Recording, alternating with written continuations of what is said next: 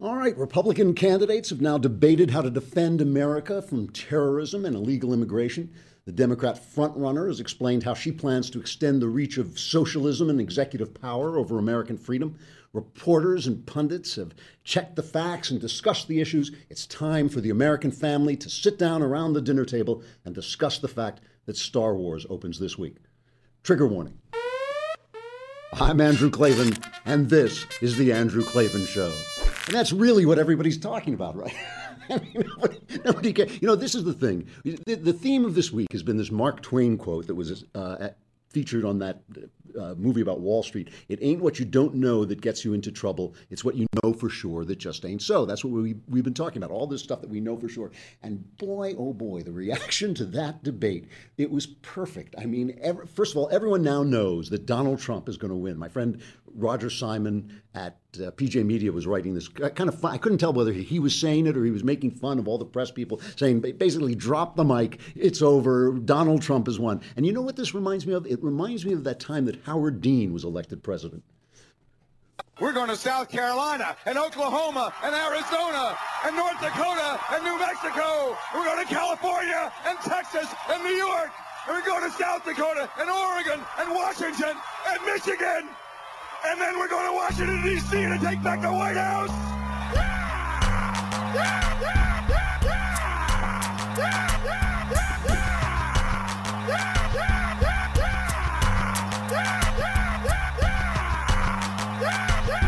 Michigan! Michigan! all right, all right. Whoever made that, I'm really glad you did, but you're wasting your life. You know, good job. you know, I remember when that when Dean was he was leading. I, it must have been right up to Iowa. I think he was way in the lead. And it was the same as with Trump. The press had him elected. And I saw a cartoon, a political cartoon in one of the newspapers. It was a kind of Mr. and Mrs. America shopping at the mall and they're walking by without looking they're walking by a newsstand and in the newsstand is a newspaper with the headline dean to be elected president. And the husband is saying to the wife you know it's almost getting to be time for us to start paying attention to the election. That's what, that is what's happening that's what's happening now. You know I, i've been saying that i think rubio is going to win. Look i don't know I don't know who's going to win. It's it's like football. You know, every week they tell you who's going to win the football games, and they're thirty percent right, and then they do it again the next week without e- ever acknowledging that they're wrong. So I'm acknowledging right up front I may be wrong.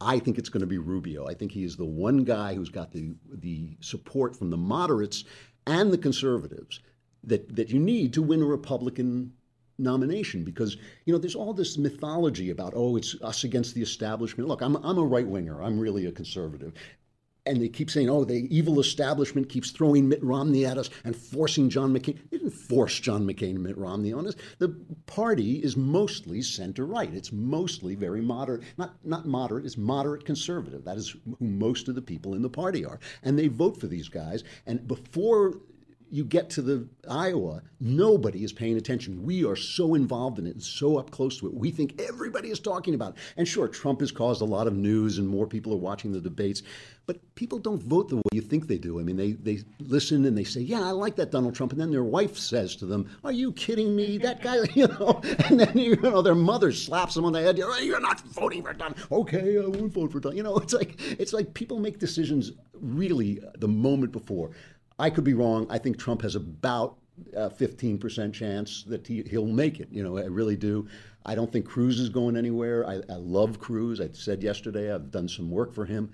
I, I just think that Rubio is that guy who who hits that sweet spot, and he's conservative enough. You know, I mean, I think one of the things, you know, Louis C.K. has a really funny routine. I can't play it because his language is so blue, but he has a really funny routine about how we react to each other when we're driving and how we overreact to anything. And a guy edges you out just a little bit out of your lane, and you're like, I hope you die. I, you, dead. you know, and, and Louis C.K. says, Really? You hope he dies? You know, he edged you out of your lane a little bit. And, and politics is exactly the same way. I mean, listen to the way people are talking about this Paul Ryan budget, which is really Boehner's budget that he has to pay. He has no way to, to change that at this point. And it's like that Benedict Arnold says the country is over. You know, it's like things really, you know, I, I'm a committed conservative. I truly am. But really bad things are happening to real people all around the world and in this country. We've got a terrible president. We've got a terrible Democrat candidate. Paul Ryan, you know, he's not that bad. You know, it's like he'll be fine, and Rubio will be fine. And I, I really think he has a chance. I know he has a chance to win because Obama's complimenting him. Obama has the White House saying, "We like Rubio." You know, that, that means they're scared stiff of him. He's the only one because he knows we react as if Obama likes him. I pay them. He's got to be. Anyway, that's you know that this this thing these things we know a lot about we know are true that just aren't true is what I'm talking about. Which brings me to what I want to talk about today, which is this TV show Fargo, and I'm going to be very careful, as careful as I can be, to make this spoiler free. I mean, I will talk about a couple of things that happen in the show, but I'll try not to give anything anything big away. I, I, there will be a slight spoiler of the old movie Fargo, 1996. I have a scene I want to play that comes from close to the end of that, but it's a classic. It's a classic scene. You've almost surely seen this scene before if you care about movies at all. Now, among the things that we think we know, that just ain't so, but we, things we think we know, is that Hollywood is left wing utterly, and the movies are destroying our culture. We think we know this for sure that Hollywood is, is left wing and the movies are destroying the culture. Now, just because we think something that isn't true doesn't mean the opposite is true. Hollywood is left wing. But this sense of Hollywood is destroying the culture has been with us since Hollywood began. This was true back in the silent era. The, back then, a lot of people don't know this, but I think it was in 1915, the Supreme Court had a very important decision where it decided essentially that movies were not protected by the First Amendment. And most people don't like know this. That that decision was in place until 1952. So the things that the movie moguls were most frightened of is they were frightened of the church ladies causing the you know protesting loud enough to cause the government to censor them. And the funny thing was was that the church ladies in those days, I call them church ladies, we'll call them social conservatives. That's what they were. They were social conservatives, mostly connected to religious organizations. And they were very vociferous, very loud, and they had a lot of power. They could organize boycotts, they could shame people in the press. The, the general atmosphere of America was more accepting of their point of view than it is today. Today, that the church lady is kind of the anomaly, kind of the outsider, but then they were thought to be the center. But they never represented the audience. The reason they were the movie business was i mean think it through for a minute. The reason they were afraid of getting censored is because people wanted to see sex and violence on the screen. That's why you know people were showing up and and things would happen you know there'd be rape cases and, and scandals and the church ladies would take to the streets and the movie moguls would be terrified because the audience didn't care. The audience was p- filing into the movies and and that remains true today. I mean they they they're afraid I mean, this is why the Hays office started. They had the Hays office which is kind of wrongly named because Hays didn't want to censor the movies at all. But they had the Hays office, which had all those rules about, you know, you can't show a married couple sleeping together and all that stuff. They did that to stave off the government from censoring them. You know, they didn't want the government to censor them, so they said, all right, we'll censor ourselves, and that kept the church ladies at bay, okay? So today we have the same kind of thing going on where conservatives, especially social conservatives, look around and they say, "Oh my God, you know, there's all this filth and sex and violence in the movies, and it's ruining our culture. It's destroying our children." And back in the day, back in the old days, the movie moguls were businessmen and they were in control, the studios were in control of the business. And there were a lot of them were conservative Republicans, the guys who made the movie business, the movie business, who created the movie business. A lot of them were Jews. They had been in other countries. They loved this country. I mean, they knew they knew that this was paradise as far as they were concerned. And all they wanted was to be included. They wanted to make movies that basically said everybody's included in being an American, including us Jews but other than that, they supported you know American values. I mean, and that's why those movies, even if they had sex and violence uh, in them, always had a sort of underlying sense that America was a good place and our, and morality was a good thing and all this stuff. Now that's no longer true. That's been completely overturned by the death of the studio system and the fact that most corporations now are left wing. People don't know that, but most corporations uh, are left wing. Most of Hollywood is left wing, but but when you go to the movies, you don't, you're not seeing what you think you're seeing. If you go to the most successful movies, we already talked about just a, a I don't know if it was last week or the week before, we talked about Trainwreck and, and Juno and Knocked Up, these sex comedies that are deeply, deeply conservative in their uh, sexual mores, you know, very conservative. Judd Apatow, you know, he's been he's been accused of it. He doesn't even know he's making conservative movies, but he is. And these are, you know, these are films with deep conservative messages. And you see terrific movies like The Dark Knight, which is an openly conservative film, uh, uh, the Lord of the Rings trilogy, which of course was written by a devout Christian and was a very conservative guy, and uh, Toy Story 3. All of these things have deep conservative values embedded in them so certain is the left of owning Hollywood that when you point out these conservative values, they go nuts. They, they don't even they can't see them. They just assume they're not there. And this is part of what I'm going to say about Fargo. They just assume they're not seeing conservative values. When I wrote about the Dark Knight trilogy being in support of George W. Bush, they went nuts. They, I mean, I just, I, I can't tell you the, the rain of ridicule and insult and emails at one point coming in every couple of seconds so that my wife was looking over my shoulder and watching, what the hell is going on, you know, and just telling me how wrong I was. Now everybody knows I'm right. Now everybody knows it. They, you know, even the left says, oh yeah, that's true. Toy Story 3, I wrote an article for the LA Times pointing out Toy Story 3 may be one of the most anti statist films ever made. It's about the toys going to what you think is a wonderful place where the daycare center where they're just going to take care of you, right? And they walk in and there's a rainbow on the door, and the guy says, "Oh, it must be a good place. There's a rainbow on the door." And of course, it's the center of all evil. And so I wrote this piece for the LA Times saying, "Look, this is an anti-statist film." And the director went on Twitter and said, "Keep your lousy politics off my film." You know, he didn't know. He didn't know what he was doing. He just assumed that it's a movie. It must be left wing. You know, and the same same thing with 300, which is virtually conservative porn. I mean, if you're a conservative, you watch it going like, eh, "I love this movie. I, don't know what it is." You know? but, but that was made by Zack Snyder. He had no idea what he was making. I mean, the guy who does the cartoon, who did the graphic novel, uh, Miller, Frank Miller, he knows. He's a conservative. He's a libertarian conservative. But but the director didn't know because they just assume it. So often, what you see here, here's the, the general rule, okay? Fantasy films speak conservative truths, truth based films speak leftist fantasies. Okay, that's the general rule. And the reason is a lot of the people making these movies have these values, our values, conservative values, but they're Democrats. And remember, the thing about, I, I was a Democrat, I know this for a fact. The thing about Democrats is Democrats don't think Democrats are right, they think Republicans are evil. Very big difference, okay? Democrats know that there's a lot of problems. You know, I'm not talking about the far left, who are the vociferous ones, the loud ones. I'm talking about the rank and file. Most of them, a lot of them, share our values, but they think Republicans are evil. They're evil religious people who are going to come and take my freedom away. They say on their way to church, you know, they, that they live the lives that Republicans think people should live, but they're afraid that we're pinched evil people are going to take their freedoms away.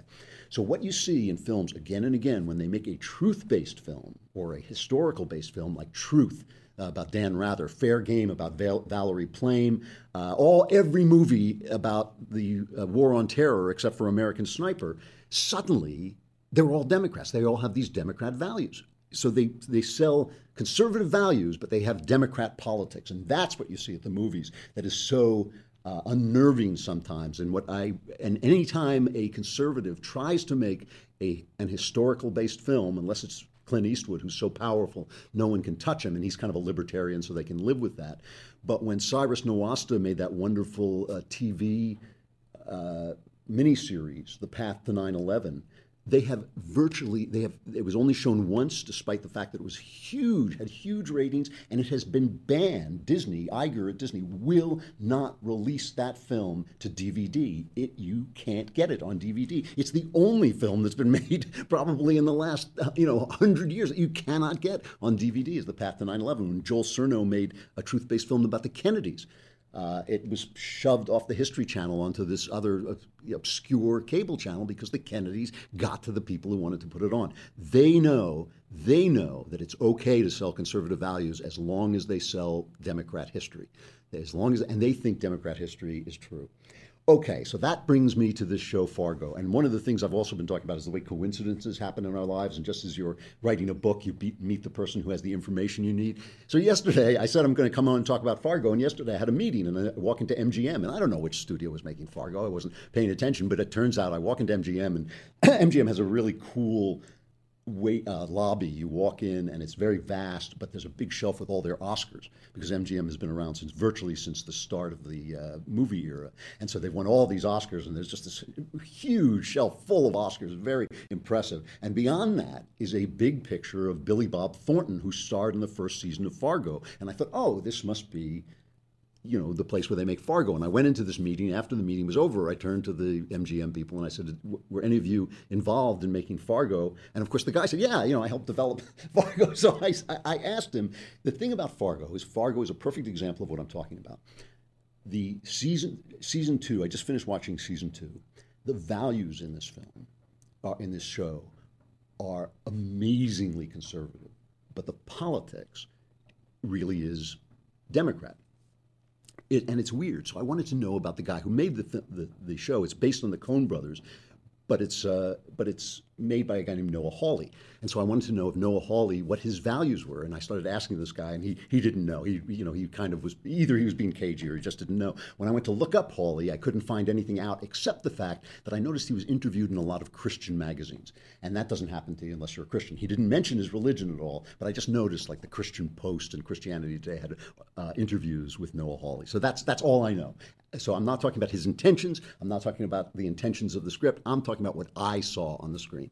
All right, so this is a spin off of the 1996 film by the Coen brothers. And that was a, one of the greatest crime, American crime films ever made. The Coen brothers are brilliant at making crime films. They're pretentious films I can't stand, but their crime films are absolute genius. And this is the best of them.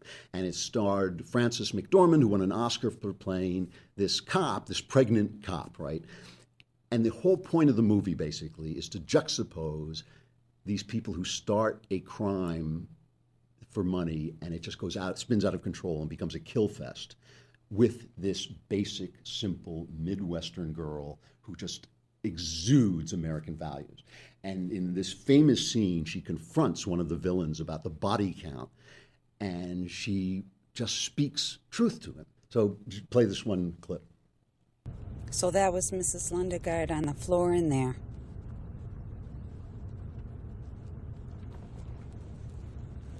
And I guess that was your accomplice in the wood chipper. And those three people in Brainerd.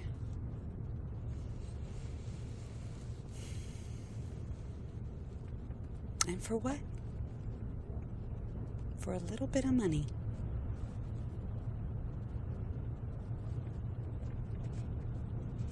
There's more to life than a little money, you know.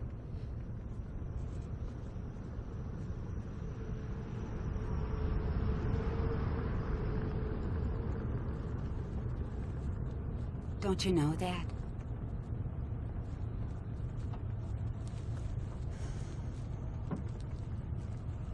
And here you are. And it's a beautiful day. One of my favorite scenes in movies. It's so it's such a great piece of writing because what she's saying is so simple. It's not like a profound truth. It's a simple truth. There's more to life than money. Didn't you know that? And of course, he didn't know. and that's and that's the electric conflict of that movie and why it's such a great movie. It's just the simple, stupid things that people forget when they go after their own, you know, sinful ambitions. And so that's what Hawley has tried to capture on this show. And the show is not this movie, although the first season did feature a, a pregnant cop just like her with a different name. It was very close. I can't remember what it was. Played by this wonderful new actress, Allison Tolman, uh, who looks so much like a real person that I walked by her in the parking lot of Starbucks right down the street from here. I walked by her and I thought, wow, that Allison Tolman really did look like a real person because she looks just like that woman there. And then I went, oh, that is her. That is Allison Tolman. I forgot I was in L.A. You know, like, where even the real people are fake people. Uh, so, so anyway, the first season was this wonderful uh, crime story with Billy Bob Thornton as an assassin and all this stuff. And there's one scene, I'm not going to play I'm going to skip that uh, scene in the diner. One scene where Billy Bob Thornton confronts an old man who runs the diner, who is the father of the heroine, okay? Season two takes that old man who was played by David Carradine and who is a really admirable, stalwart, you know, he's old guy, but a macho, you know, manly old guy, and just absolutely courageous and confronting Thornton, just you know, not not a not a blink. And they get him as a young man. The story takes place in 1979, and he turns into Patrick Wilson, who you probably, if you ever watch kind of high level horror films, he's in Insidious and The Conjuring. Uh, really handsome Dan kind of guy, looks a little bit like the young Paul Newman and he so he now plays that sheriff and he's the sheriff at the center of this thing and let, us play just a little bit of the trailer for season two because it tells you the theme of the show whole world. We're just out of balance. Used to know right from wrong, moral center. Now, do yourself a favor. Lock the door. That's lock the doors, right? I mean, this thing has a body count that's out of sight. And the idea is it's 1979, and the country is about to spin out of control, according to the thesis of this script. And the things that have poisoned life in America, according to this, are all the things that Democrats hate the Vietnam War, Watergate, and Ronald Reagan. I mean, Ronald Reagan makes an appearance in this, uh, played by that great, um, what's his name? Um, uh, Bruce Campbell, the guy from The Evil Dead. And yeah, he's, he's terrific. And he plays Reagan. And there's a scene where Reagan bumps into the hero in a bathroom, and they're both standing at the urinals. And Reagan turns to the hero and starts telling him about some act of heroism that he performed. And only in the middle of it does Reagan sort of reveal that this is something that happened in one of his movies. And it, it, Reagan's kind of this doddering old fool who has confused his movies with real life. And that's it's a little bit more complex than that because in the course of the show, one of his movies and real life sort of coincide. So you start to wonder maybe Reagan had a point and the movies in real life do coincide. But it's just, it's, it's an ill informed picture of Reagan. Reagan was a very, very sharp guy who read a lot of very serious economists and philosophers. If you read his letters, I've read his book of letters, really, really uh, thoughtful guy whose philosophy had been honed by his business experience going around making speeches for GE and he'd been governor of a state and all this stuff. And this idea that he was like, you know, bedtime for Bonzo, this fool who made stupid movies and now was a president, is a Democrat trope.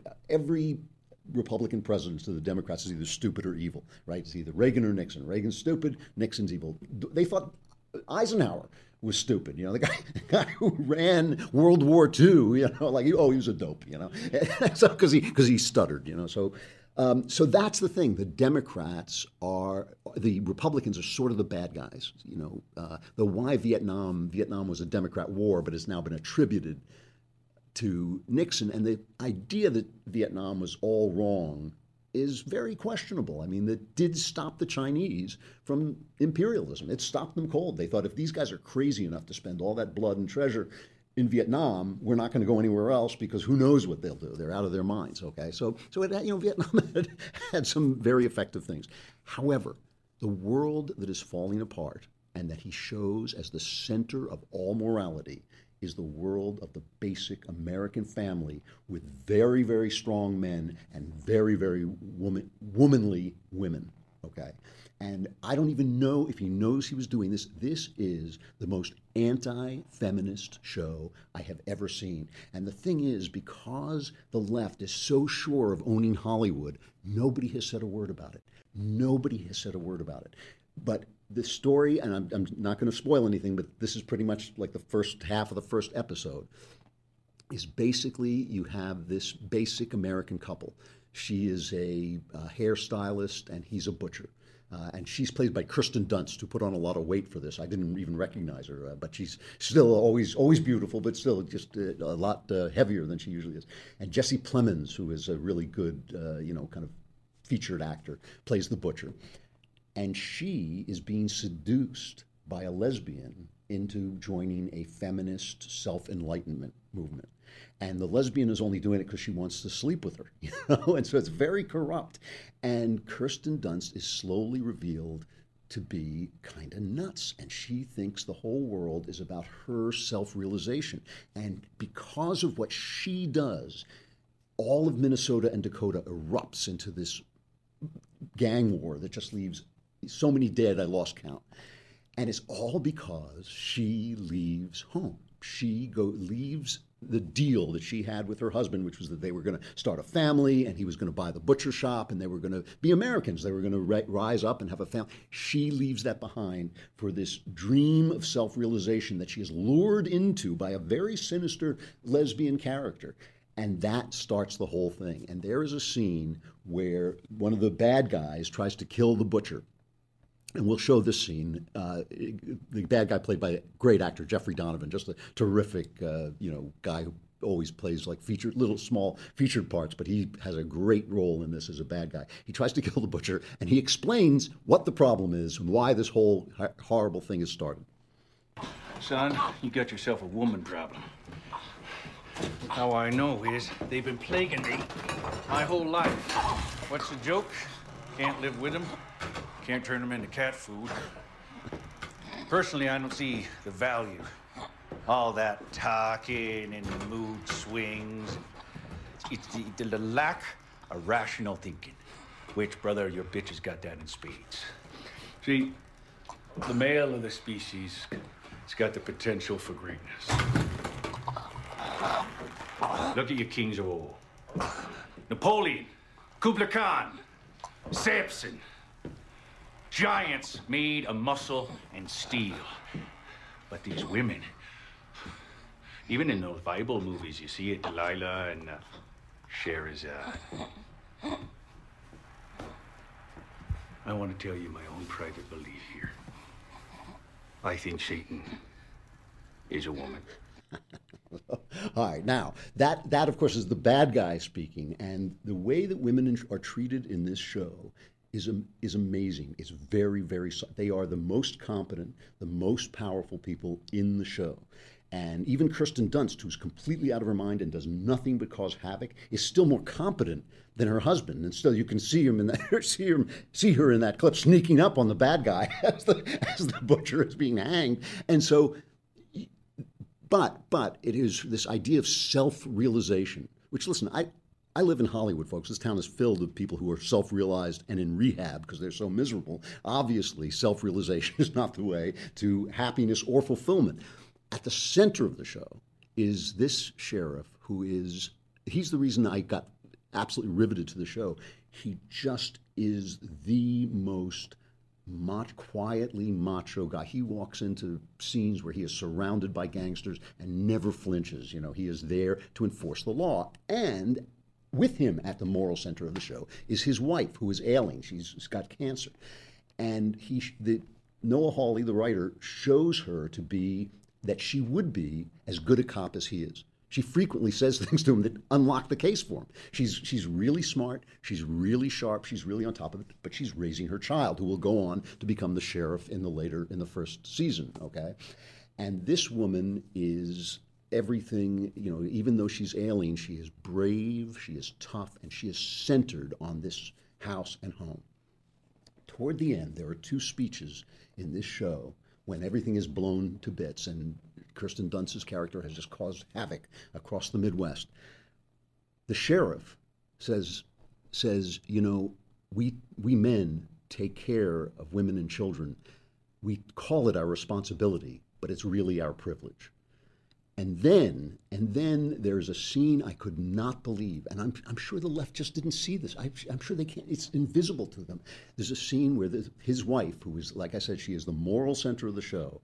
She is resting in bed because she's ill, and she's sitting with her babysitter. And the babysitter is this pretentious little teenager who's always reading intellectual books and spouting existential philosophy, right? And she's reading Camus, one of the French existentialists.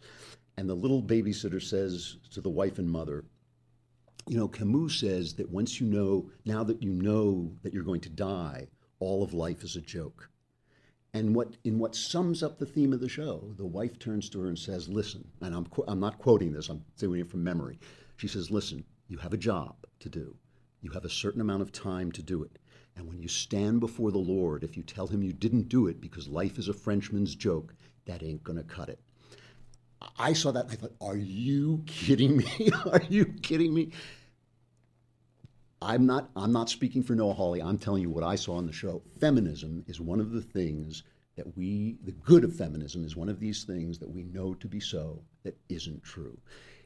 I believe if, if you drew a Venn diagram, a circle of individualism where each of us does what he can and wants to do, and drew a circle of feminism, there would be a place where they intersect. And in that place, that place that is really individualism, that feminism somehow co opts, that is is right. Everybody should be able to do whatever they want, and not everybody is suited for everything. However, women are not that good at individualism. Women can't even get up and go to the bathroom by themselves. I mean, they all get up together and leave the room.